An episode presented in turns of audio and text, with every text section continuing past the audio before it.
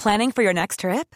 Elevate your travel style with Quince. Quince has all the jet setting essentials you'll want for your next getaway, like European linen, premium luggage options, buttery soft Italian leather bags, and so much more. And is all priced at 50 to 80% less than similar brands. Plus, Quince only works with factories that use safe and ethical manufacturing practices. Pack your bags with high-quality essentials you'll be wearing for vacations to come with Quince. Go to quince.com slash pack for free shipping and 365-day returns. It's the Mitchen Podcast. Hey, what's up, and welcome to the Mitchen. My name is Andrew Levins, and every week I co host a show about food in Sydney with my good friend, Chef Mitchell Orr. You're a fuckwit. I sure am. Uh, today on the show, we're going to be talking about uh, a brand new uh, TV show that's on SBS about food called The Chef's Line, featuring a few, or one, uh, significant past guest on the Mitchen. Uh, we're going to be talking about opening your own restaurant. We're going to be talking about the shortage of chefs. Uh, it's actually there's a, there's a lot of things we can complain about today, so we thought we would get a guest uh, that's been on many times. No one complains better than this guy. I'm talking about the one and only Michael Eggert, uh, returning for the first time in quite a while from Pinbone, uh, currently known as Good Luck Pinbone. Uh, welcome back to the Mitchen table, Mike Eggert. Thanks, Lev. It's good to be here. I'm actually really happy. I got plenty of chefs, got lots of money. There's no shortages in Kensington. We're loaded.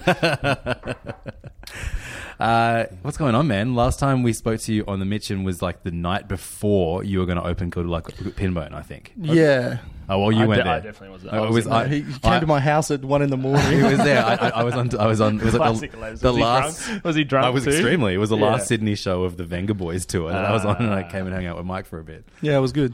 It was nice. Oh, look, it's been good. It's been busy. We've just been working, cooking Chinese or Asian food. I don't know. It's not really Chinese. Pan Asian fusion, And, I yeah. believe it's It's called. definitely mate. fusion. I love fusion. I'm, I'm a fusion fan. We've been yeah, well, we've been talking about recently about cultural appropriation in, in Sydney restaurants and, and, and you know fusion and that kind of thing. You guys, none of no none of you guys have a, any Asian heritage, but you are you know you love and have always cooked in restaurants that serve Asian and Chinese food. Um, how do you open up a restaurant that serves that with while, while avoiding racist cliches? Oh, I don't know. I don't even try to buy into anything more than I just put stuff in a wok and it goes out on a plate. You know, like it's nothing about cultural appropriation. It's about cuisine. It's about culinary experiences. It's about learning. It's about growing as a chef. You know, um, we're not taking the piss out of anyone. We're not doing anything negative. We're completely passionate about cooking food. We just happen to be cooking Chinese at the moment. To say there's cultural appropriation in food is to say that Chinese people can only cook Chinese food and Australians can only cook, you know, Australian food and Italians are only allowed to do pasta. I mean, I mean, for the most part, we should only let Italians do pasta because you know they just stick to one thing. If it doesn't have tomato and cheese, then that's it. But really, cultural appropriation in food is is silly, and I think I think Yeah, it's not. Re- it's uh, not cooking the food. It's all the other bullshit that Well, people try and pull. cul- like food it's is pretty simple. Though. Just don't be a fucking idiot. food breaks down the barriers of cultural, you know, stereotypes throughout the world. It lets people see other people's cultures. So to start trying to put a, a negative spin on that to say that, you know, myself and Gemma aren't allowed to cook Chinese food or that Oh, that's we're not what doing I'm it in, no, no, no. But I'm saying, but if people, if people ever want to say that we were doing it in a racial way or we're culturally appropriating the Chinese, you know, it's no way. We're talking about directly, like, uh, I don't know if you listened recently. We talked about that restaurant, the Carter, who do a uh, Obama fried chicken dish. That, have you read, listened to that one? And also, there's Sui Sins, which is the um, the the restaurant we're talking about, or the bar in Surry Hills that uh, you know run by a bunch of white dudes with uh, very naff and pretty insensitive, uh, you know, imagery on on the on the walls and Yeah, and I think that that's dishes called "Me So Hungry." Yeah, and I think that's the big difference. If you're if you're kind of a, a dipshit, you shouldn't open a restaurant, and they have. So, you know, and if you're gonna come up with dipshit names like that, then you're probably an idiot, you know, and and you mm. shouldn't be in a public eye. You shouldn't be in, you know, where people can hear you and see you. You should be inside with your auntie and your uncle yelling at the TV and, you know, telling people to go home back to where they came from. But you know, those restaurants open, they'll close. But it's not cultural appropriation to cook other cuisines, you know. Otherwise, Mitch is in trouble because he put any cuisine on a Jatz. You know, Gotta make some money somehow, bro. Uh, so our very good friend Dan Hong, uh, who has been on the show countless times, uh, we have to pay him twenty thousand dollars every time he appears, but it's worth the money in my opinion. Uh, so he has currently just this week uh, joined a brand new television show on SBS called The Chef's Line. And the uh, the first few episodes have aired this week. Um, it stars Dan Hong, um, who is kind of like the uh, Matt Preston figure of the show.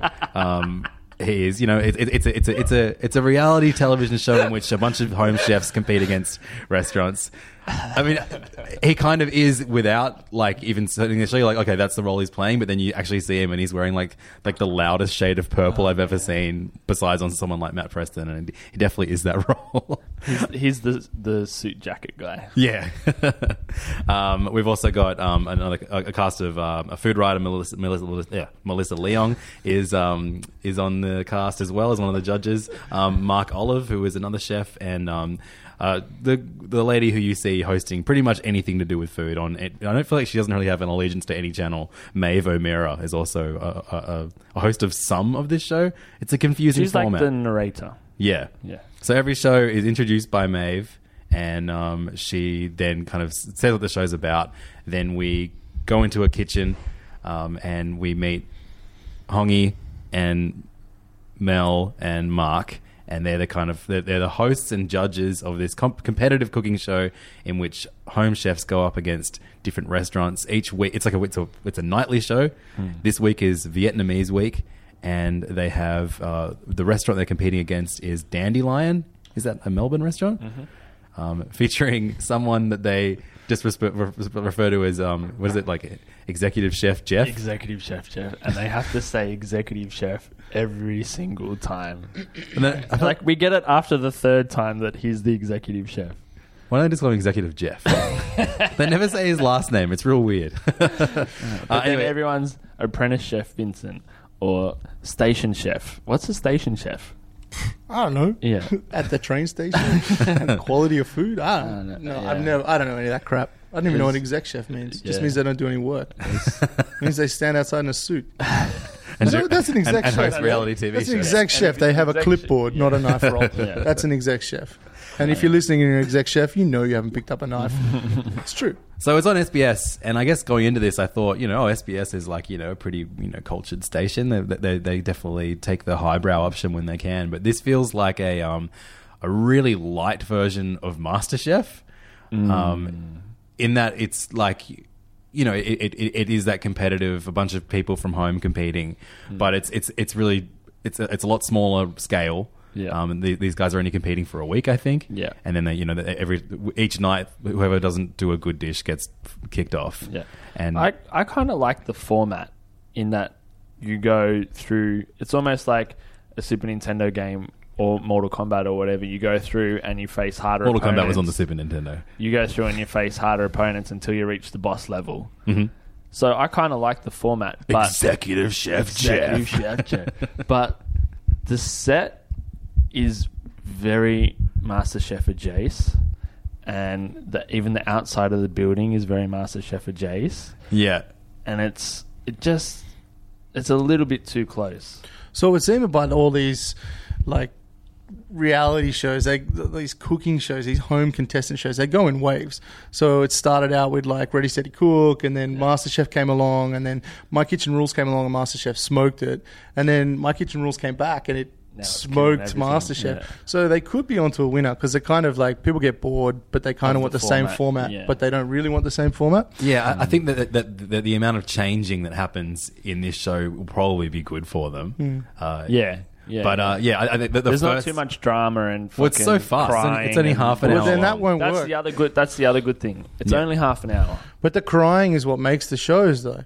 You know, like the that's the what they public, that's I what they want. You know what I mean? They don't The really drama. care if the souffle rose. They just care if you cried when it didn't. You know what I mean? Yeah, yeah. Like there's, and there's the- no bleeped out swearing. no, and I think probably this one seems to have gone and got contestants which actually have skill and actually have talent, and I think that'll work against them. Because if you look at the people on MasterChef, especially My Kitchen Rules, like the judges, even like Dazza, you know they can't cook. You know what I mean? And that really works to their advantage because you know like the food doesn't work, so they cry a little bit, and like if they're not crying, I'm pretty sure the British is just like pinching them and kicking them under the table, and they're even making up like you know love interest stories and stuff. So it's more like Days of Our Lives with a bad bowl of pasta in front of you Yeah. that you know. Yeah. So I, I don't know. Maybe the quality Well, yeah. contestant will be bad. We watched the first two episodes. Yeah, there's only been two episodes. And um, at the time of recording. you know, I think our, our, the first episode of The Mitchen, which is significantly easier to produce than an episode of reality television, is atrocious. It could be our best one. So, you know, I think I laughed a lot in the first episode, but I laughed a lot through both episodes. I thought the second episode was way better than Yeah. the first episode, and I actually I, I got it sucked in by got the second it got episode, it, yeah. it got its hooks in me, and I think I'm going to watch a few of these. Like, you know, at least I can just choose the cuisines that I like. I don't know what they're going to do next week. I'll keep watching just to laugh at Hongy. He's so nothing funny in this Like, Because- he's really good. Like, and and he got that Shelfie show, which unfortunately was like.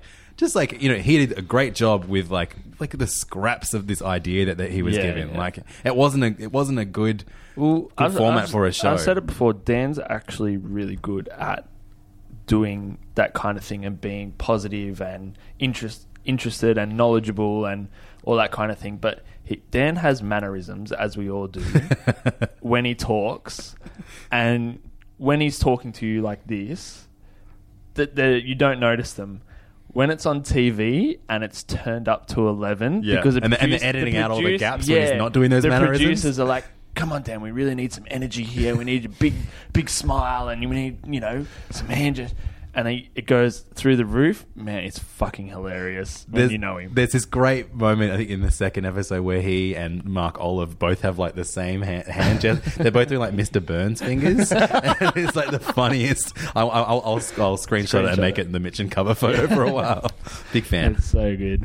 And then what what I don't get, the premise is of the show is you go through and you verse a different level of chef from the restaurant at each stage, and you all cook the same style of dish.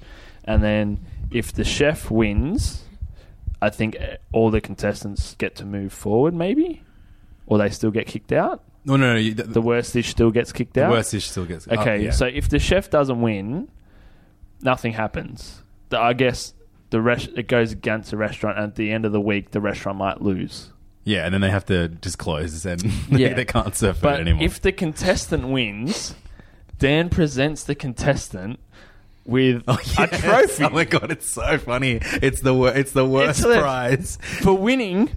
You get this trophy. And it's not even a trophy. It's like It's this, like a piece of- bent it's a- wire it's a made bent into a coat chef ha- it's a bent coat Yeah, it's a hanger, coat hanger on a plank of wood. I'm like, That's the SBS budget. Yeah, but I'm like, cool. So do they get immunity if they have the worst dish, or you know, going with I guess 'cause reality it's only a TV week. tropes or whatever? I guess because each each team only lasts a week. yeah, so but it's like maybe, okay. So now they have this bent coat hanger that they get to take home. Like, is there something more? Uh, but Hongy gets so excited when he gives it to him. It's so good. and you get this trophy. so good. Both times I forgot that that was what, what he was getting, and I was like, "Oh, it's the fucking trophy again!" Yes. um, It's a it's an enjoyable. Hongy, I know you're listening. Please get us one of those trophies. We'll put it in every every every episode video we do. It's really fucking. It's.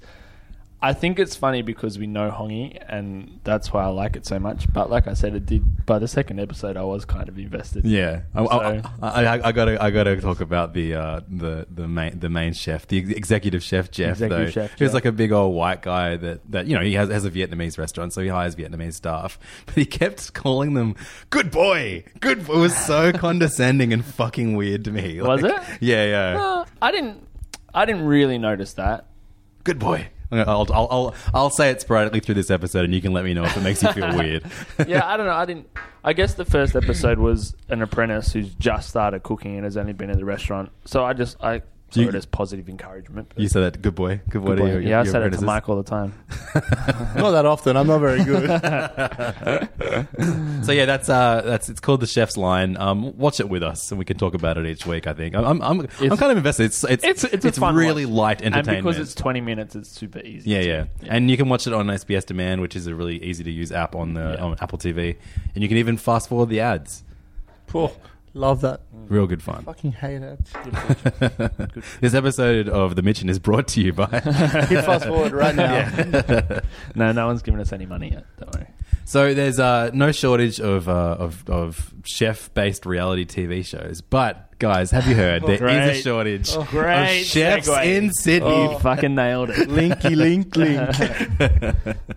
this this episode's brought to you by Sound like- great segues. Sound like a true professional. Uh, so we've spoken about this. Both of you have, have kind of spoken on this in the past about Numerous times. you know the fact that new new restaurants are opening in Sydney and, and Australia constantly. There's always new restaurants. There's always hype for new restaurants, but as that increases, there's no evidence of the amount of chefs in Sydney increasing. There's no evidence of the amount of diners increasing either to fill all Mm, these it's the restaurants. diners that get us because we're all opening in the same area, but it's not in the like western parts of Sydney where the majority of the population is growing. Mm. So all the restaurants open in the city, and you know, but at the moment, to be honest, there's pretty much even keel. As one opens, one closes. Sure. So Yeah, that the, the chefs are all moving around. You're not bringing new talent into the industry. We're just moving it around at the moment. There's a shortage, but there's a definite shortage, and there's a definite problem with the environment that the kitchens like create.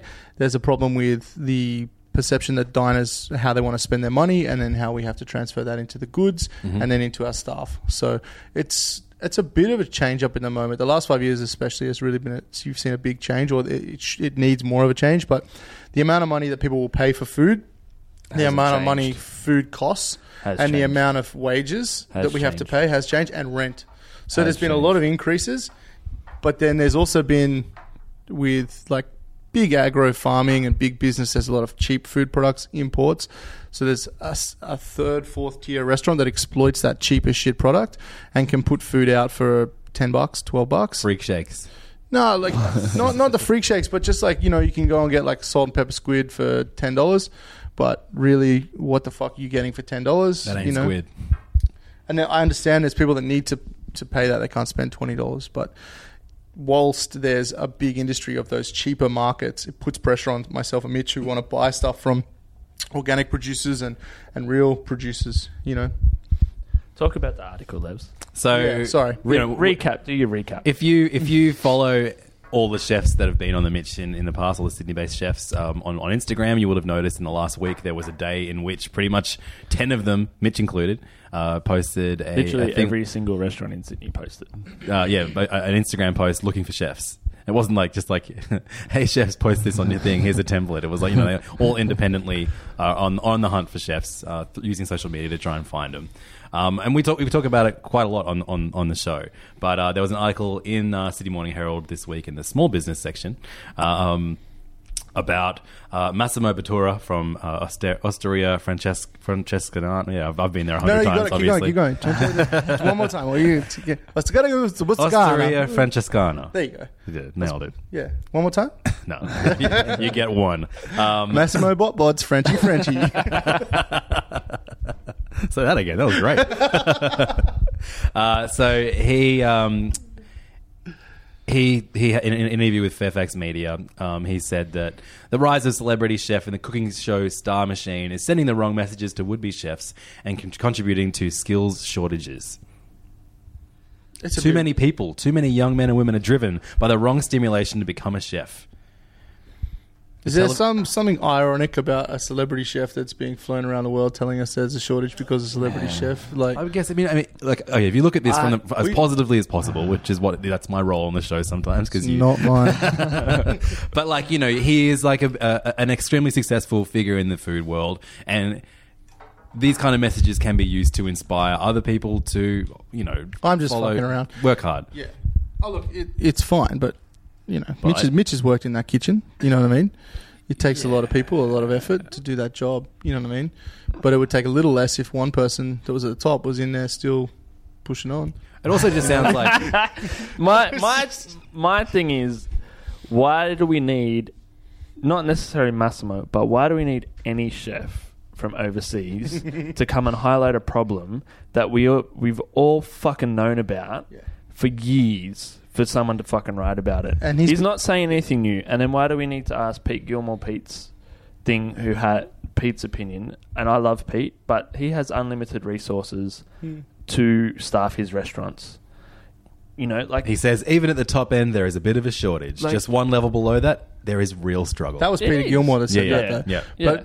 But but so Pete Pete Pete lives in Sydney, he works in Sydney, been here for 20, 30 years. So that's fine. Pete can have a say. I, I don't mind that. But it's funny when Masterman has been here for two days and he's like, yeah, there's a real shortage. Of, it's like, what's he gone to the Ma- kitchen? There's been no food. And Like, Master Chef's to blame. yeah, it's That's like- it because he says, yeah, there are more people starting and less people staying, and a lot of that has to do with media and TV shows like MasterChef. Why? How? How is like for me? I'm like Yeah. that's such a baffling scapegoat to you. It's a Like, stupid scapegoat. It's what it does is it makes people think that the industry is easy, and if you go on TV, you become a success overnight. It shortchanges the amount of years of learning and hard work and sacrifice that every chef gets that has made to get to where they are. that that's a, that's a spot on point. That the MasterChef reality of what It what- romanticizes it's- roman- the it, it, it takes away the, the grind, right? It takes away the real truth. The fact that ninety percent of us started washing dishes or scrubbing floors, we weren't chefs. We just had a part time job. And you- but the thing is, what it doesn't change is that uh, if you're passionate enough and you come from MasterChef, you'll make it. Yeah. If you want it bad enough, it does. The MasterChef didn't create the shortage of staff. No, the exactly. job creates the shortage Yeah. of stuff. It's a fucking shit job. Like it's fucking hard. It takes forever. It takes up all your time. It breaks your body. It breaks your spirit. It breaks your social life, and you get five hundred bucks at the end of the week. Mm-hmm. You know, so it's not really worth it. And then when you got five hundred bucks, all you can do is hang around with the guys you work with. It didn't create the problem, Yeah. but it's exacerbated the problem. Exactly. Because it makes people think they don't have to go through all mm. that. And they come in, they go, fuck, I want to be a chef. And they come in with a false sense of what it actually takes. Yeah. But and then when they realize, yeah. 90% of them drop out. Some Yeah, yeah. don't. No, no. Yeah, I think Some than stay 90, and some make 90%. it. But I know, think but- that those guys and girls get weeded out within a week most of the time. And it's not as if they're there and they're taking up the space for people that would be real chefs. Like, you know, like, Yeah, oh, yeah. all the master chef fucking idiots are in there and, Yeah, no. and now we can't get real. Like, we know as chefs, when someone comes to train or apply for a job, you give them a trial. At the end of the day, if it's a fairy who thinks that they're going to be running the kitchen in three months, we Yeah, don't hire you don't them. give them a job, You yeah. know what I mean? If they're a grafter and they, you know, I don't care how good their skills are, if they've got determination, work ethic, and a bit of values and, you know, a bit of stamina, give them a th- chance. give them the job and they will run with it. And, you know, like I've had countless talented people come and start who aren't master chefy people, they just want to be chefs, but they get to about three or four months and they reassess and they're usually mature ages.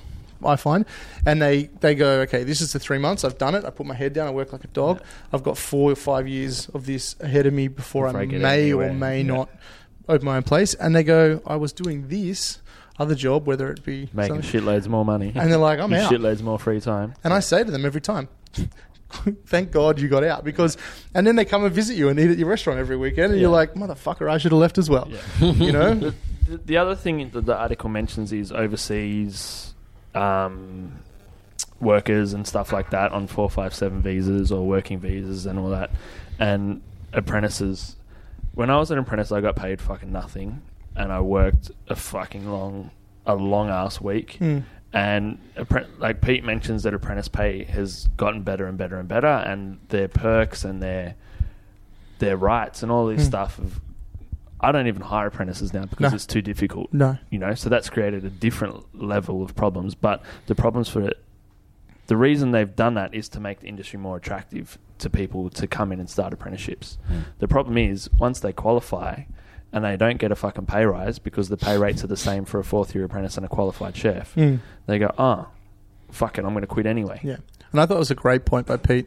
I thought it was a really good point. Yeah. Because one of the biggest things that keeps you working in any role or any job is the value and the worth. And it's often judged by going up and up in scale, and that's all usually financial. Because even if you make someone your sous chef, if you don't pay them anymore, they don't have a sense of worth. You know what I mean? So it's really hard for us to instill a sense of worth in someone and keep a hierarchy as well, which is really important in a kitchen because, you know, there's only so much you can pay Yeah. there's only so much you're allowed to minimum pay. The gap between the two is not very big. It's not very big. Because at the end of the day, if I've got myself and Gemma, you know, the person that's working with us, we don't really need them. You know what I mean? That's not in a derogatory way. We have them there to do make other jobs and make it a little bit yeah. easier, but it's mainly to train and mainly to teach and mainly to do the stuff that we don't want to do or don't have time to do. But at any given moment, we can do the job without them. Yeah. You know what I mean? And Mitch is probably the same. You know, he has this strong like second, and at the moment it's Lil, and he's had other ones through, and then they have a third person in that kitchen. Which at the moment is Ben Sears. So So definitely not necessary. you know, like anyone could put flour on the outside of chicken and put it in a fryer, but not with his charisma. no, that's it. But yeah, so so attractive. and then the other thing is we have all like I get I literally get ten emails a week from cordon bleu students or cookery students from whatever school it may be. But I can't run a restaurant on with people that can only work twenty hours a week. You know, and legally. Yeah, it's really hard, and the the main problem is, like Mike said, everything goes up. Rent goes up, labor costs go up, food costs go up, alcohol costs goes up, tax go up, but the cost that we can charge that people will pay for food stays the fucking same. So our margins get tighter and tighter and tighter, and everyone complains about it on all sides of the story, but we're not doing anything to fix it. What can we do to fix it? I don't know. I'm not that smart. I think it always comes back to transparency.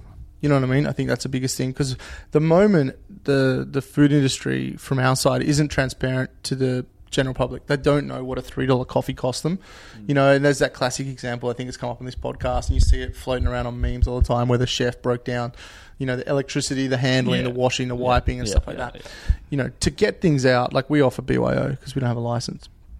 But even to offer that service, we charge five dollars a head because we don't have the ability to sell alcohol, so we don't slap them with a big, you know, excessive mm. amount because we're not losing money on it. But even to offer wine glasses and open bottles, I have to put an extra staff member on. So even if you we have do to wash the glasses, yeah, you have to power the glass washer, you have to yeah, even if we do a hundred people and they all pay, or half of them pay, that two hundred and fifty bucks we get probably just covers the third person that had to be on the floor because we're offering drink service now. Mm. Because people want their bottles of wine open, they want it cold, they want it stored, they want the next one ready to go, they want a new glass, and that's fine. Like you know, you're in the industry of hospitality, so you've got to Mm. offer those things. But people see it as like, oh, it's five bucks for free, but. Not really. By the time I do all the labor associated with it, Yeah, you're still know. losing money. yeah, like it's pretty break eveny. You, you you guys are pretty transparent Mm-hmm. as a restaurant, Pinbone. I feel like the average person that goes to dine at Pinbone is pretty aware of what that five dollars is going towards. Or do you do you still have trouble with it? Oh, it's not that it's trouble. It's just that, like, okay, maybe they understand the five dollars for the BYO, but do they understand that the the like, let's say the eggplant omelette that we charge eighteen dollars for is? Do they know where the eighteen dollars goes in that? Because it's like a four stage process to get that dish out to them. It's using great produce. You know, like it's two dollars just for the eggs. You know what I mean? And it's and then there's the labor and there's the cleaning and all that. So it's really hard for us not me, but the industry, because you know we. I have a personal gripe. I think one thing that we should be allowed to do, which we can't do, is I think we should be allowed to write our menus and our whatever, and then put GST as an additional thing on the bottom. yeah. I think that would make Agreed. a huge difference to the restaurant industry. Agreed. I know they say we're meant to incorporate it into our food costs and all that sort of stuff, and every industry business we have to do that. But when I charge eighteen dollars for said omelette, right, a dollar eighty of that goes straight to the government. Now, it's really hard for me to factor that in and charge twenty dollars for that omelette because then people go, "That's fucking too expensive." yeah. Whereas if they got their bill for hundred dollars at the end of it, and then it was a ten dollar $10 charge for GST. GST, everyone would be happy, and I could give the because I got to give the money straight to the government. You know mm. what I mean? Yeah, and, and, and people don't know that you guys aren't paying GST on the produce that No. make No, up the the dishes that you Yeah. make too. Like that's GST free, but then as soon as you turn it that those you know essential foods into a meal, Yeah. then You gotta you have pay to add GST. GST to it. And So- what I don't like, and the government fucked us for this, is that when I buy a raw fish from the fish market, right? So I buy a fish from a fisherman, no GST transpac. So- I get it for no GST, right? That's fine. So that ten dollar fish, then I take it, I hire people, I create a, an economy, right? I bring people in, I, I staff the place, and then I might serve that fish raw. What difference? Is selling a whole raw fish to selling sliced raw fish, other than I employed more people. Now, the reason the government won't tax them at the fish market, they sell that fish to me for $10, right? And then let's go on standard food costing around the mm-hmm. world. We sell that for $50 to the restaurant. So they've got 10% of, a, of $10, they get a buck, or they get 10% of $50, they get five bucks. So they fuck the restaurants. Now, yeah, everyone always says just add the GST in, but you can't because people will be People put off by the pricing. thing. People f- even kick up, you know, like it's not so bad now, but when restaurants started to introduce uh, card charges, Mm-hmm. because our merchant fees Yep. are through the fucking roof. through the roof. In every other place you go, you get a merchant fee added, whether it be 1.5%, 2%, 3%, whatever it is. As soon as restaurants started doing that, people started kicking out the biggest stink and refuse, like refusing to pay it. Yeah, You know, and that it can be. Tens of thousands of dollars coming out of a restaurant's pocket. you look at your every bill for you to use for your hundred card. bucks, and then take off ten percent for the government, take off two percent for, For just card. to cards. You lost twelve bucks. That's an entree for us. Mm. You know what I mean? A- And it's not that it's a foreign thing. It's done in every other country in the world. Mm. You write your menu, you do your food costs, and the ten percent is added because it goes to the government. It's their tax, not mine. I'm not Yeah. putting your food up. The government is. They choose not to tax the farmers, and that's great. Like, fucking love the farmers. We love the fishermen. You know, but But it means you guys can't, you know, have the, that tax exemption because you've already paid the GST on the on, Yeah. the on the produce that you've then turned into dishes. And it also means it's really fucking annoying because we have to then go through all invoices and everything and look for things that are like chemical or, Yeah. you know, Yeah. so it's a ball ache. So you're taxing a company that's small and little and penalizing us for employing people and creating jobs. Creating jobs, yeah. And also creating a, a, an, eco- like a, an economy of scale in the whole environment where people can go to restaurants. Like it should be easy for us. Like it should be slightly like why can a company mm. like Vic's Meat not charge like GST to us? So they're making millions of dollars and never have to worry about the GST element.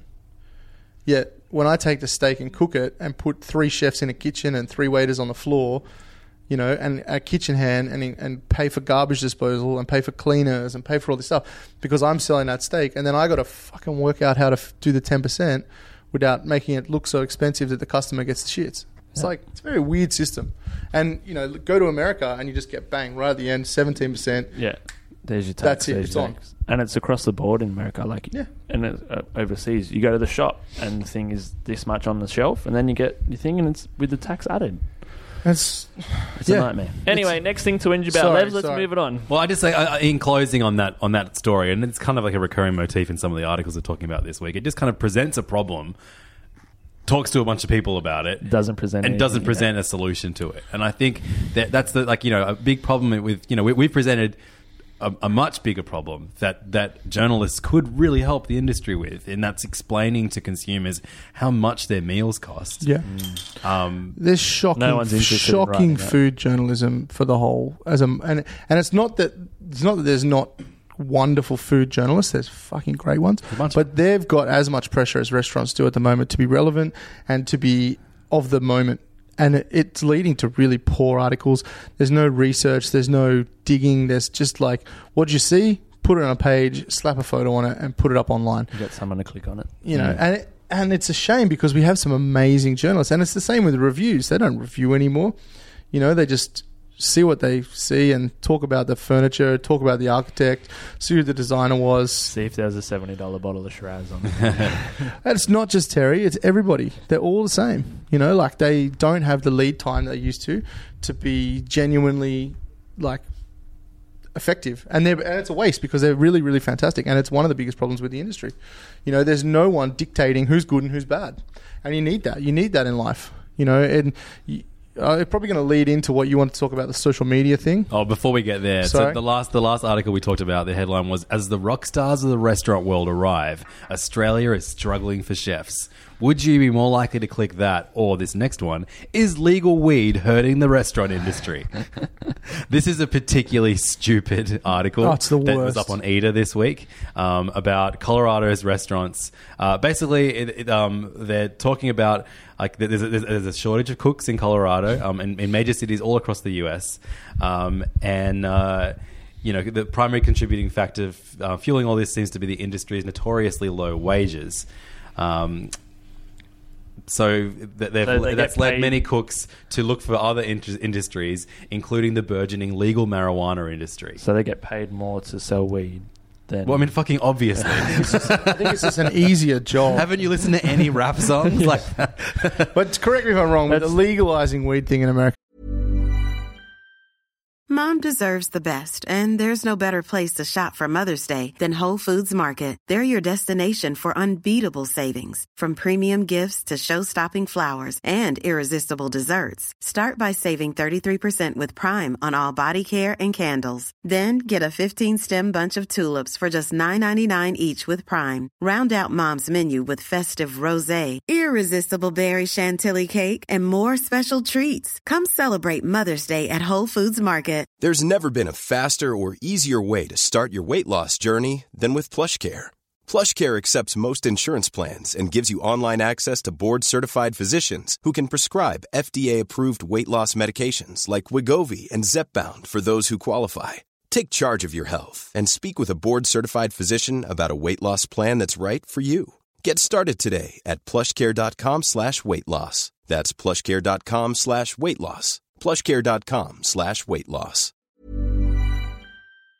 is it just a debacle anyway? So I think that article's just complete bullshit. Like the federal government's kind of got their own laws versus the state governments, and there's no real like good industry of legalized weed that would ever bite into the chefs industry. That is like the epitome of stupid food journalism. Like that is the worst article It's I've pretty funny.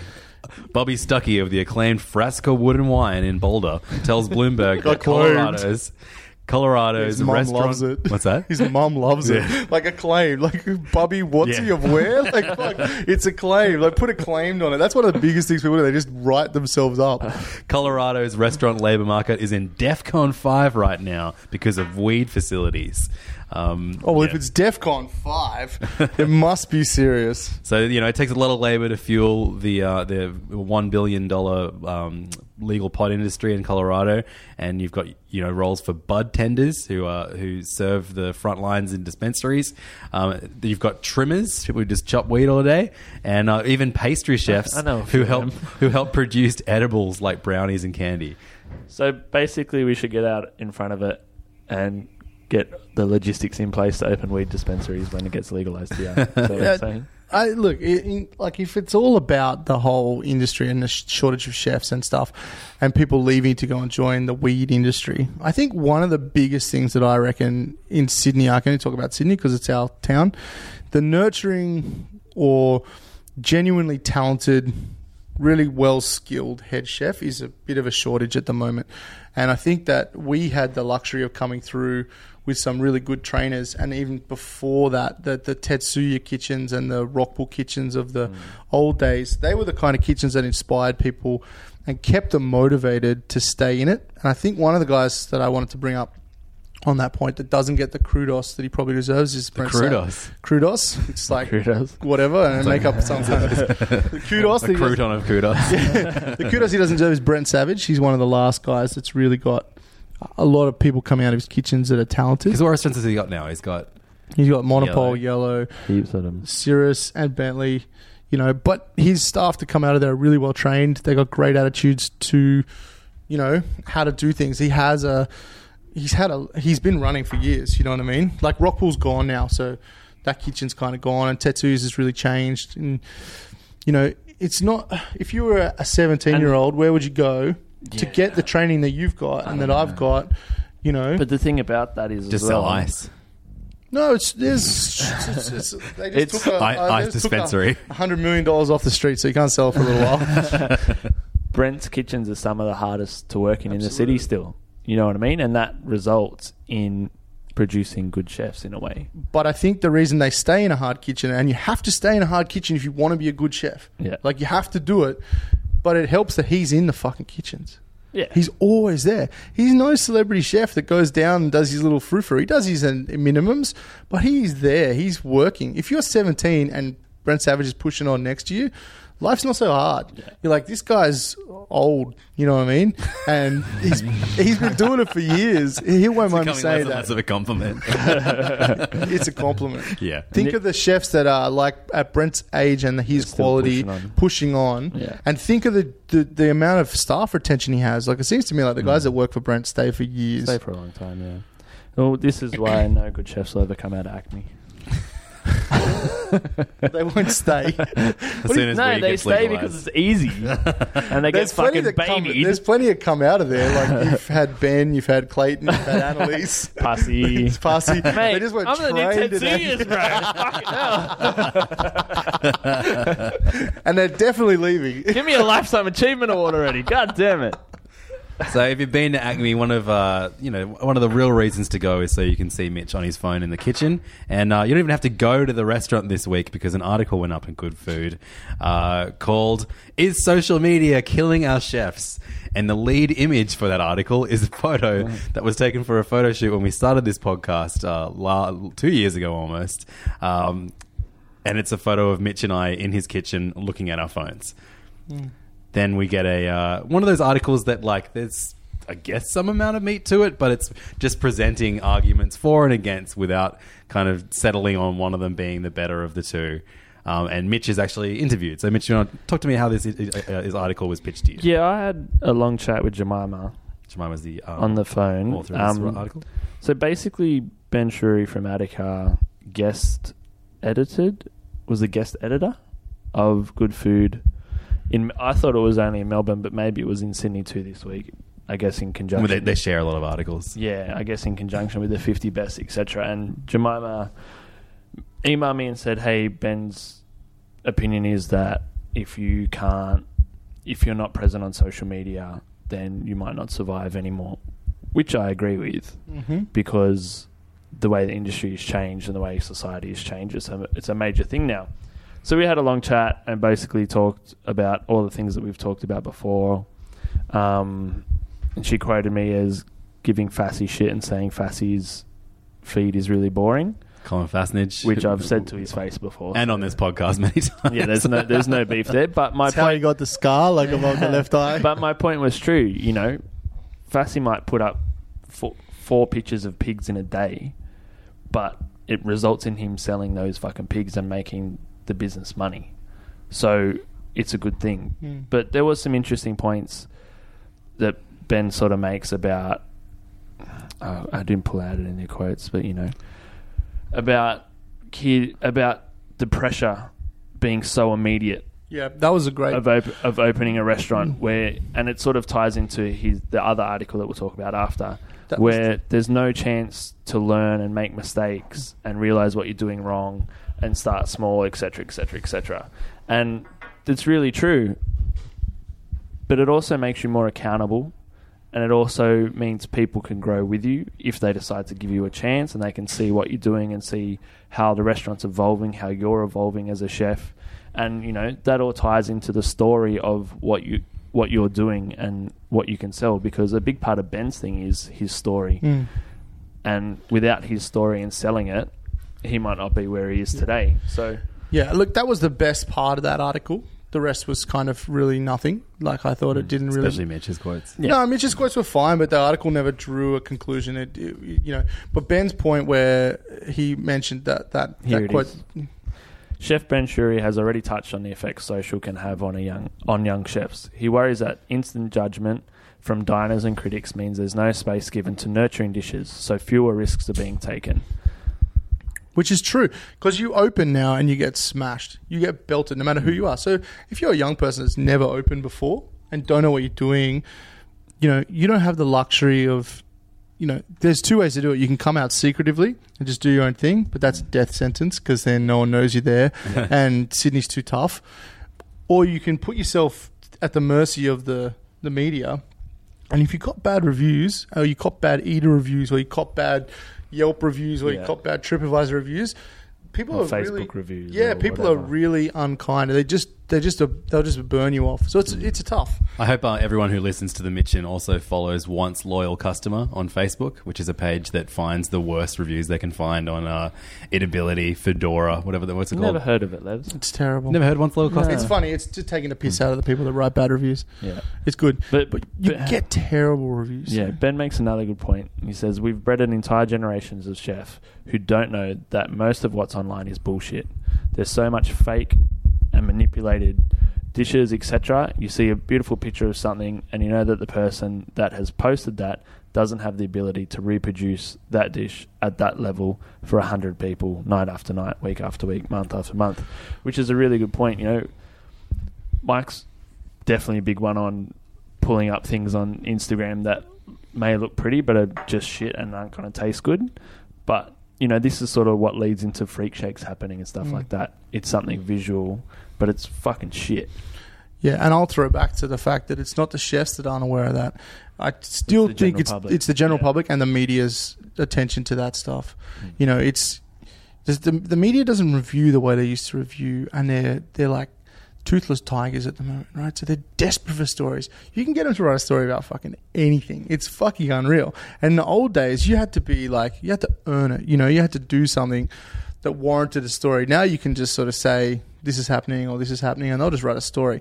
Like someone's timeout's running a giant thing about this Szechuan festival that's coming to Sydney, and it's like two dudes cooking in a hotel kitchen doing five different Szechuan like Mm. dan dan noodles. It's like what the fuck is that getting media play? You know what I mean? Like, and it's constant. It's not anything. You know what I mean? Like the world's 50 are here, and Timeout's running a story on a Szechuan festival in a hotel lobby in some crap. I can't even remember the fucking article, but that to me is the epitome of poor food journalism, and that's what's screwing up the system. There's no judgment. There's no basic hierarchy. In the old days, when Tetsuya started and grafted, no one knew about him. But when they did, they praised him as this like, it's coming. Watch this place. Watch this space. They don't do that anymore because they don't have the luxury of learning the person, the restaurant. You know, they just have to write straight away. Bang. Because yeah, like, it, it's the, the restaurant before they even put a menu out has contacted someone to get the you know who, who who's going to get the drop on this you know who's Yeah. going to get the first announcement. I feel bad for them because I know they don't want to do that. Mm. But if they don't have advertising dollars, you know what I mean? Their show, their their their their articles and stuff would end up being like the Mitchen, this half-ass thing just thrown together at the end. Because without funding and without backing, you know, they they're they're helpless. You know, they are like they need that. They need that. They need those dollars. Mm. You know, and you see it. So that all ties into the other article that um, Miffy wrote with in conjunction with Ben Now another article About- that Ben Shewry wrote um, for Good Food this week. about opening restaurants. And it sort of goes into the same thing about risk taking and, like Mike was saying, being able to grow and develop a restaurant like Tetsuya's did and being supported and that kind of thing. And Ben has a couple of tips. They are pick the right life partner, find a mentor, always pay your bills, make a business plan, have the nerve to hang on even when it really hurts. A little suffering is not a bad thing. Work for the right people. Know when you're ready, and because it's Ben, learn to love your fellow man. That's the most Ben thing ever. It's the I'm most surprised that wasn't it's the the, first- most the Ben first thing point. ever. It's in every point. Now, yeah, a lot a lot of that is really true. Like, pick the right life partner. I don't think really matters because you can be single, or have a family, or whatever. Finding a mentor. But I, mean, I think that you know he's clearly leaned on his wife. When he yeah, hundred percent. Yeah. You need a support network. yeah. Always paying your bills is really fucking simple. But so many people don't do it. So many people I, I don't know don't how we've spoken about it, but like I remember like talking with our suppliers, and every week he'd find like you know Vinny, who who is who Yeah. is our, our, our our fruit and veg guy, was when I had a restaurant. I'm sure, I'm sure he still is for you guys. One of the best dudes in in the industry, Mm-hmm. like the most kind. Uh, and like you know, generous, and like you know, if you forgot your order, he he'll call you. Yeah. It'll be he'll wake you up, and he'll call you. Hey, you didn't give me a thing. Blah, blah, what do you want to get for you? Um, but that like him in particular, every every week he'd tell me about another restaurant that had, that had closed with but without clearing his bill first, and so like they go in the, the the restaurants go into receivership, but the people who suffer the suppliers. There's no nothing they can do to get that money back that they've that they've put into produce to then sell to those restaurants. Yeah. Yeah, yeah, and It's a simple thing, but it It's makes a a, difference. thing, but and he says pay it it. every Wednesday. Like Yeah, pay it pay every it week. every- you know, every it makes a difference because when you ring your supplier and you're like, "Hey, I want to get some fish," you don't have that over cloudy little Like, kind oh, of. I'm really fuck. sorry, I owe you twenty grand, but I Yeah. really want some fish. Yeah. You know what I mean? It makes a big difference because Yeah. it makes you positive and happy. Yeah, definitely. That's a doom and gloomy element of. That's one of the biggest causes of depression in the chef's industry is the the overhanging debt that we incur Yeah. as restaurateurs. You don't want it. You don't want No, it. don't. I mean, there's some pricks out there that love it. They they're scammers. They open restaurants every two years, close it down, embezzle, run Yeah. away, own Ferraris, go on TV shows. Fuck everybody over. You know? Yep. But the real And people, succeed. we love Vinny. yeah, We never want to owe Vinny a buck. No, You know what I that's mean? it. I don't want to any of my suppliers because He loves that, you That because you money's used to not cook. mine. You used to cook him stuff. You used, he used to I've- bring you mushrooms and you would cook them for him. I've I've used Vinny as a supplier for over a decade. we should get him on the show. That'd be funny. Yeah, he's pretty funny. Good luck. Can't get him to come for dinner. Like the guy like sleeps two hours a day. He's Yeah. a freak. Yeah. He's the best. But yeah, like Shouts to Tom too. a lot of awesome. a lot of it goes into things we And talked about before: working for the right people, making short-term sacrifices for long-term gain. You know, all that kind of stuff. Making a business plan. I still don't know what a business plan is. I was gonna say the same thing. Like the Like, business, making a business plan to me Ben is the funniest thing. Ben says, you know what? I spent six months making a business plan for Attica before I bought it. Like, I'd love to have that kind of time, but I don't know how Ben managed that.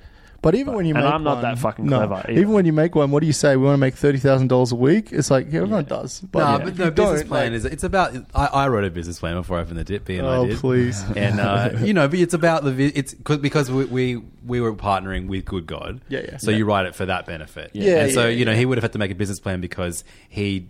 Uh, Attica originally did have investors. I know it's fully independent now, Mm-hmm. Yeah. but so the business plan exists so you can tell to the people who are going to give you money yeah, my what you're my going to do. my point is, it is important, but you don't learn that Yeah, as a chef. you gotta just- you don't fucking learn any of that.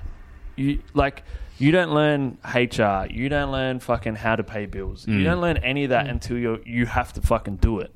So That's just the worst. it's it's a hard thing, and that sort of goes into my point uh, um, into knowing when you're ready. You're never Yeah. fucking ready Never to open ready, a you just restaurant. do it. You're never fucking ready. You know when you're ready. You know. when you're prepared to not have a day off for six Yeah. months. Like that's Exactly. that's when you're ready. If you if you're sitting there thinking I'm going to give every dollar I've ever saved to and never get it back, Yeah. and I don't mind to work like a dog for For- the next six for months, nothing, you're ready. You're ready. if That's you're not it. ready to do that, then don't do it. Yeah. And, you know, having the nerve to hang on even when it really hurts and a little suffering is not a bad thing. This is also why there's a chef shortage. Because no one fucking wants to suffer a little bit. No one wants to make that short term sacrifice to get somewhere in the long run. Mm-hmm. Everyone wants everything now, and everyone feels like they're entitled to having it now. There's a reason that all- all the chefs always say like, "I'll push on or push through." It's because when they were weak and they couldn't do it, people yelled at them, "Push on, push through." And when you do do that, there's a sense of like pride to be able to turn around and An say that to someone else. Yeah. So you kind of and you know that it's the only way forward. Like you can't do it if you can't do that. If you don't want to push through and you don't want to push on, you're never going to make it.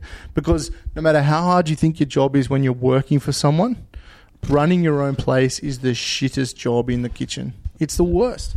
Yes, there's people like Dan Robinson who don't work anymore and get money just swanning around looking like male models, you know, from Mudgee. But, you know, there's only like two Dazzers. There's him and Colin. You know what I mean? And even Colin, fuck man, like as much He's shit as we give man. Cole, he He's works like a slave. dog. Yeah. He opens kitchens that do big numbers. They do lunch, they do dinner.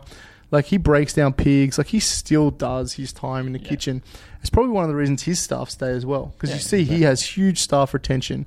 Runs it like a proper old military kitchen. And you know, like there's a couple of ways to keep people. Either inspire them, you know, through changing menus and motivate them through you know growth and knowledge, or just inspire them by your own work ethic. And that's definitely Cole. Yeah. It's it's a tough industry, man. And, The one thing you know, I- getting yelled at sometimes isn't a fucking bad thing. That's a good thing. I think the one thing that Ben got wrong in that was that he said you can probably do something small for about 100k. You can't And do anything for can't do 100k. that. You can't even fucking have a kitchen for 100k. I took a 20k loan out for the dip. You ever had a kitchen and you weren't It had- setting up a restaurant? yeah, I know. I know. Everything Had- was there. Everything We was did- there. and it still cost you 20 grand. Yeah, yeah, When yeah. everything was there. It's true. It You- still cost you 20 You've grand. been to Good Luck Pinbone and we did that for 35k, Yeah. right? And it had hoods and it had a cool room, right? And a but, grease trap. And a grease trap. But the one thing we didn't have to pay for was deposit to hold the lease loan. Yeah. Because that's 25k for most places Yeah. if you're just to hold your rent. Just to, Yeah. so so seventy. That's seventy five now to do. You know, Yeah. it's at least five k for lawyers. Yeah. So got to get all your shit done. Yep. Like I could rattle off hundred k before you- I built if- anything. if you get a license, yep, five. five minimum. Yep. You know, DA changing hours, couple of grand. Yeah. You know, what I mean, all the little things that you don't think about. Like I think to do it properly, he's probably about fifty. If, like for, to, to do the literal bare, like what he's talking about, the bare bones place, hundred fifty minimum. Mm. Minimum, You know what I mean? yeah. And the problem with that is right. It comes back. I'm I'm not here to just bang on at the media. But if you do open a place for 150k, it's going to look pretty crappy. Yeah, you shouldn't get slammed for it. You shouldn't get slammed for it, but they write about what things look like because they have to write on the first night. They can't tell you about the 20 dishes they ate because they can only eat three in one meal because they're normal human beings. No, yeah. You So know? that- And, that's, their, and their budget doesn't allow them to. eat And more where than they're three 100, That's my problem as a reviewer now because like, you have to write about the ambience and what the restaurant looks Yeah. like, and I never even that doesn't don't ever care. Doesn't go into matter. my head. Like, No. if, if, unless it's shit. If it's shit, I'll say. uh, You know, overlook this part. But if it's good, I just I don't know. I, I just want to talk about the food. I don't even care about the service. Most if of you the time. aren't pitching, if you aren't pitching for two to three hats, the amp, like that should never Shouldn't come matter. into it. You know what I mean? Like the fact that you can't walk into Chat Thai OG five years ago Mm. and go, that is a fucking hatted restaurant. That food is fucking sick. I don't care if I'm on little stools, I'm cramped in. That adds to the ambience. You know what I mean? Like Yeah. that you don't get that unfortunately. But if if you open like full, if you open with like like I'm gonna do the best fucking food in Australia. Like if you were opening like like Puss did when he did Sixpenny, Yeah. like yeah, okay, judge him on his ambience and all going that there stuff. next week. Yeah. because he is fine dining in the suburbs. Yeah. So he, he has to be critiqued at every level. But I mean, we've talked about a better way to do this, the the thing where you break it down into elements and give five points for this and whatever. Mm. Yeah, yeah. But if you do your hundred thousand dollar Ben Shewry opening, you will get panned. Yeah. That's the stupidest thing. They'll be Yeah. like, the wine list only has twelve bottles of wine on because Yeah. they're fucking expensive, you idiots. Yeah. Like, do you know how expensive it is to stock a wine Yeah. list? And they want 50, 60 bottles, or There's- they want you to have Giorgio Di Maria write the most amazing, Yeah. unique, create. There's one Giorgio. There's You thirty. know, like, Yeah. There's thirty k of wine stock sitting at Acme right now. you know. So if You you are know. opening a restaurant, that's 30k. So you haven't built a kitchen. You've paid 30k for a DA, and a license. Not to mention the food you've got to buy to try your menu out and train your staff before you open. La la la. And this this then goes into the big problem I find that I have with Sydney at the moment of developers and big corporations backing restaurants and buying restaurants because this now goes into the fact that young chefs don't feel like they can open a restaurant. Mike can't even open a, a bottle of soda. I open a bottle as well as I open a you pop-up. can't yeah you can't open a restaurant for under 150k Mm. right and what 28 year old has 150k Yep. i don't No. like i didn't i didn't have any money to open a restaurant No. i still don't have money to open a restaurant so what are your options okay i go and work for Merivale Mm-hmm. and hopefully Merivale will open me a restaurant i've been like you know what's Phil going to do now that he's left Rockpool, where he had the time to build his reputation on somebody else's dollar, learn and make all the mistakes he could make on somebody else's money, and now he's decided to move on from that and he's going to do his own thing. But who's going to back him? Is Phil going to go and open a hundred thousand dollar place? Probably not. So he's going to go work for Merivale. Is he going to get backed by a Lendlease? Is he, go- you know, what's he going to do? And that's the same thing of when someone comes to you and throws all this money at you to open the restaurant of your fucking dreams or whatever it may be. How are you going to say no to that? Yeah. Because you might never be able to open a restaurant otherwise. I And used that leads to- to Merivale having a Yeah. monopoly. It leads to the fucking tram sheds. It leads to Barangaroo. It leads to all these outside interests coming in and having a big say on what happens in the industry. and I used to be really anti backers and really like don't join the big conglomerates and stuff. But I mean, I've been grafting in Sydney now for five years with two like amazing partners, and we've been working in shitty places, good places, bad places, or whatever. And my advice to anyone that was trying to get into the market is do not do what we do because you just cannot get ahead. I would say find a backer or find a group. I would encourage everybody to open their own place, but not first. You know what I mean? But then the next question is who do you go with? Like, I think the guys from Porteño and Bodega would be fantastic people to work with because they're hmm. going to back you, they're going to support you, but they're also going to give you free reign and free license. And then at the end of the day, after five years, you could walk away and you would have learnt accounts, accountability, all this sort of thing that would put you in a position to open a place. Like, I don't think you get that from a chain like a Merivale because they're so big and so successful. Like, if you're running Miss G's for them, you're not really running a restaurant. You're running Miss G's. Like, it's a they're they're fantastically professional and you know they're so clinical. That's why they're successful. Hmm. But I don't think that Sydney, the current situation, can allow for small independent places like and it's really sad because that's what like an oscillate wildly was back in 2007 2008 and you know that's what like other things we, Yeah. we had this advantage i don't think you can do that anymore So where do you go to grow? You know, like if if I didn't get to work at Duke Hmm. and have that free reign and learn things and make mistakes on somebody else's dollar, like, and then work at Buzo and Mm. again learn things Yeah. and be a head chef and learn how to be a head chef and what not to do and what to do, and learn about myself and grow myself, then I wouldn't. Acme wouldn't be as successful as it is now, you know. but even if you were, if, even if you were six trying years to of my life, Yeah. and that's it when I was already a senior chef. Yeah. not But- to mention everything to get that opportunity to that stage. But even opening the exact same Acme right now in this day and age, even four years down the line, mm. would be heaps harder. Oh, 100%. You know, and that same investment, like we invested thirty five k. 30k in Good Luck Pinbone for a six month pop up, right? And we just thought, well, fuck it, we don't care. Like, we don't have enough money to open what we really want. Yeah. You know, we can't, we don't want to back or we don't want to take loans, we don't want to do this, so we're just going to have some fun. But if we were doing something that was more serious and we'd invested 300, 400k, I'd be fucking nervous right now. Yeah. Because even though we're still busy and we still have people coming through the door and people love the product, the drop There's in- not enough people. there's to come and not enough people, And man. this is the thing. Acme cost us about 400k. I didn't have money. Yep. My parents lent us some money. We got stuff financed. We conned the bank into giving us a loan. you know, I don't have. We don't have backers. Yeah, yeah. The same thing with the bar. Acme had been successful and had a good year. An opportunity came up, and man, it almost broke us. It still might fucking break us. Yep. And the bar was a little bit more expensive to set up, and we could have done things differently. And again, you learn Mhm. and I probably will do things differently next time. But it's hard, man. Like even the difference when we opened Acme two and a half years ago, we opened at the start of summer, and nothing else opened until Automata opened. Mm. So we had six months of being the glory, Yeah. being the new kid on the block. Yep. We opened the bar at the start of winter because that's just when things When it was happen. ready, and that's what you do. The next week, Mikado opened, Yep. Hubert opened, this opened, Yep. that opened. Literally 10 things open in the next two weeks. So we didn't get a grace period. We didn't get that nice little bump. Yeah. And it was a fucking slog. Yeah. And the bar's been on upward trend, and everyone that comes loves it. Mm-hmm. But getting enough bums on seats every night to pay the fucking bills Yeah. is tough, man. And that's the that's the thing. At the end of the day, it's not as it used. I think in the old days, it really used to be. If your product was good enough, You you'd be okay. But it's not about that anymore. So, uh, sadly, and that's the whole social media thing. It's the bad journalism where they're just looking for clickbait. You know what I mean?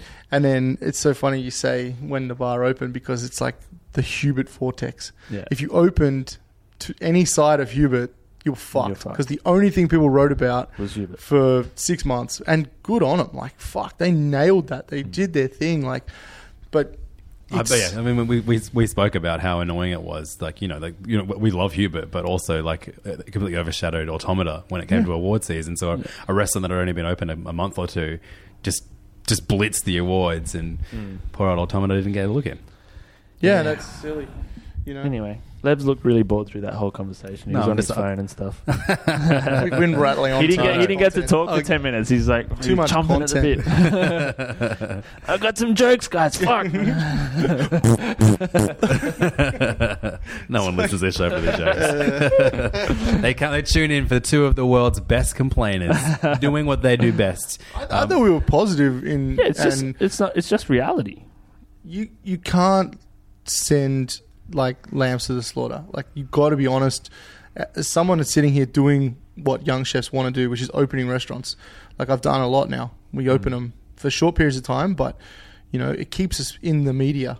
You know what I mean? And Mitchy's opened second things, and he pimps himself out, and he gets in the media. It is a fact of life. If you do not play that game, you're fucking gone. Yeah. You know what I mean? And you used you used to be so against it. And Oh, I, you have I to be. used to said I used Mike used to be like, nah, fuck that, I'm not playing that game. Blah blah. blah. And I was like, all right, mate, we'll see, Mikey. I mean, we play it our own way. know, like yeah. we give Yeah. them things to write about. you have to, yeah, you have to play it your You own know? way. You have to be true to yourself, and you have to be authentic. But if we didn't have it, we'd have no chance. No. You know. But they write stories about us because we just do things. Like we break our backs to do things that they want to write about.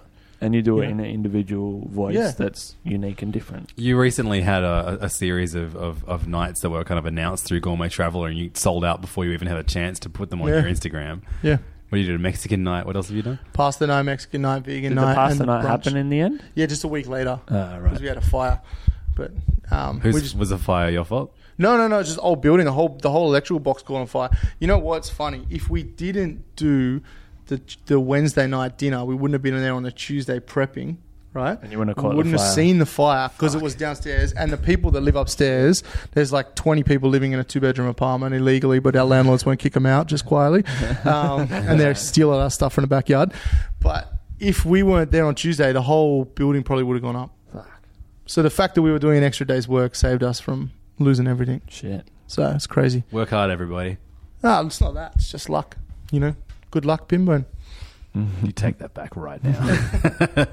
uh, thanks so much to Mike Eggert for joining us once again on the Mitchen. Uh, we can find him online at Pinbone is the best place to see all the food that he does. Great Instagram account, as shouted out by us in our Yeah, I like Instagram that. accounts. I like that you guys corrected because they had the, t- the fucking worst list.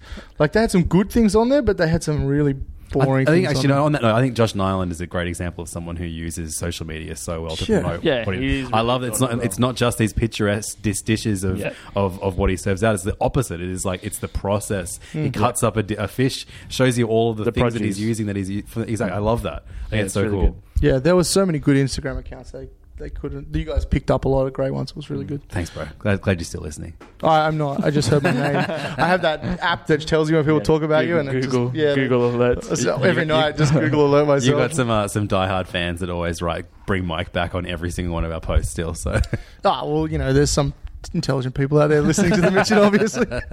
uh, you can find the Mitchen online, facebook.com slash the Mitchen, or send us an email, the Mitchen podcast at gmail.com. Mitch, you can find him at Instacrill on Instagram, at Krillin on the Run on Twitter, and I'm at LevDog, L E V D A W G, on all forms of social media.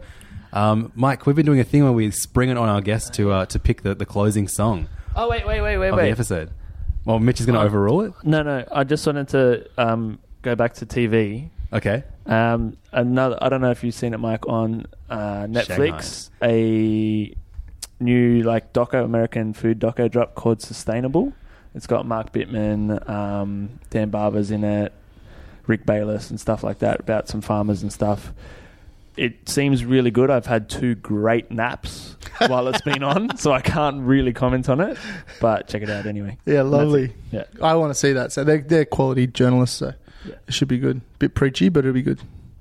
Um, I just checked the Mitchen email address, and um, You've been saying it wrong this whole time. No, no, no. It's it, it's it's still the Mitchen podcast at gmail.com. I just thought, you know, have we got any emails in the last week? And we have. We got one from Marilyn Jason who says, Hello there. If you're a coffee lover, great offered to you for you to bring.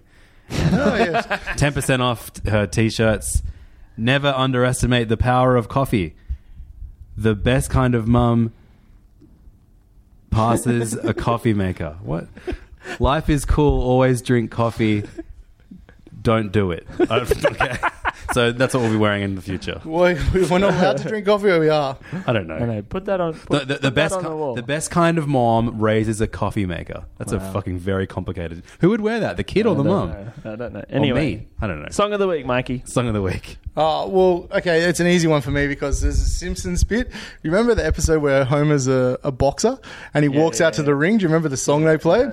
It's like, Why Can't We Be Friends by War? Oh, yeah, yeah, And yeah. it's always been my favorite thing. And if I ever went into a ring, I was going to play it, but this is close enough. So, Why Can't We Be Friends by War? Because when Homer walks out, and if you could do the little video at the bottom, it's possibly the best thing The Simpsons ever did, in my opinion. It Had nothing to do with Lisa, which I know Mitch would be down with. Like It was so funny. so, why Can't We Be Friends by War? Bring it. Cheers, Mike, and we'll see everybody next week. Bye, Mikey. Bye.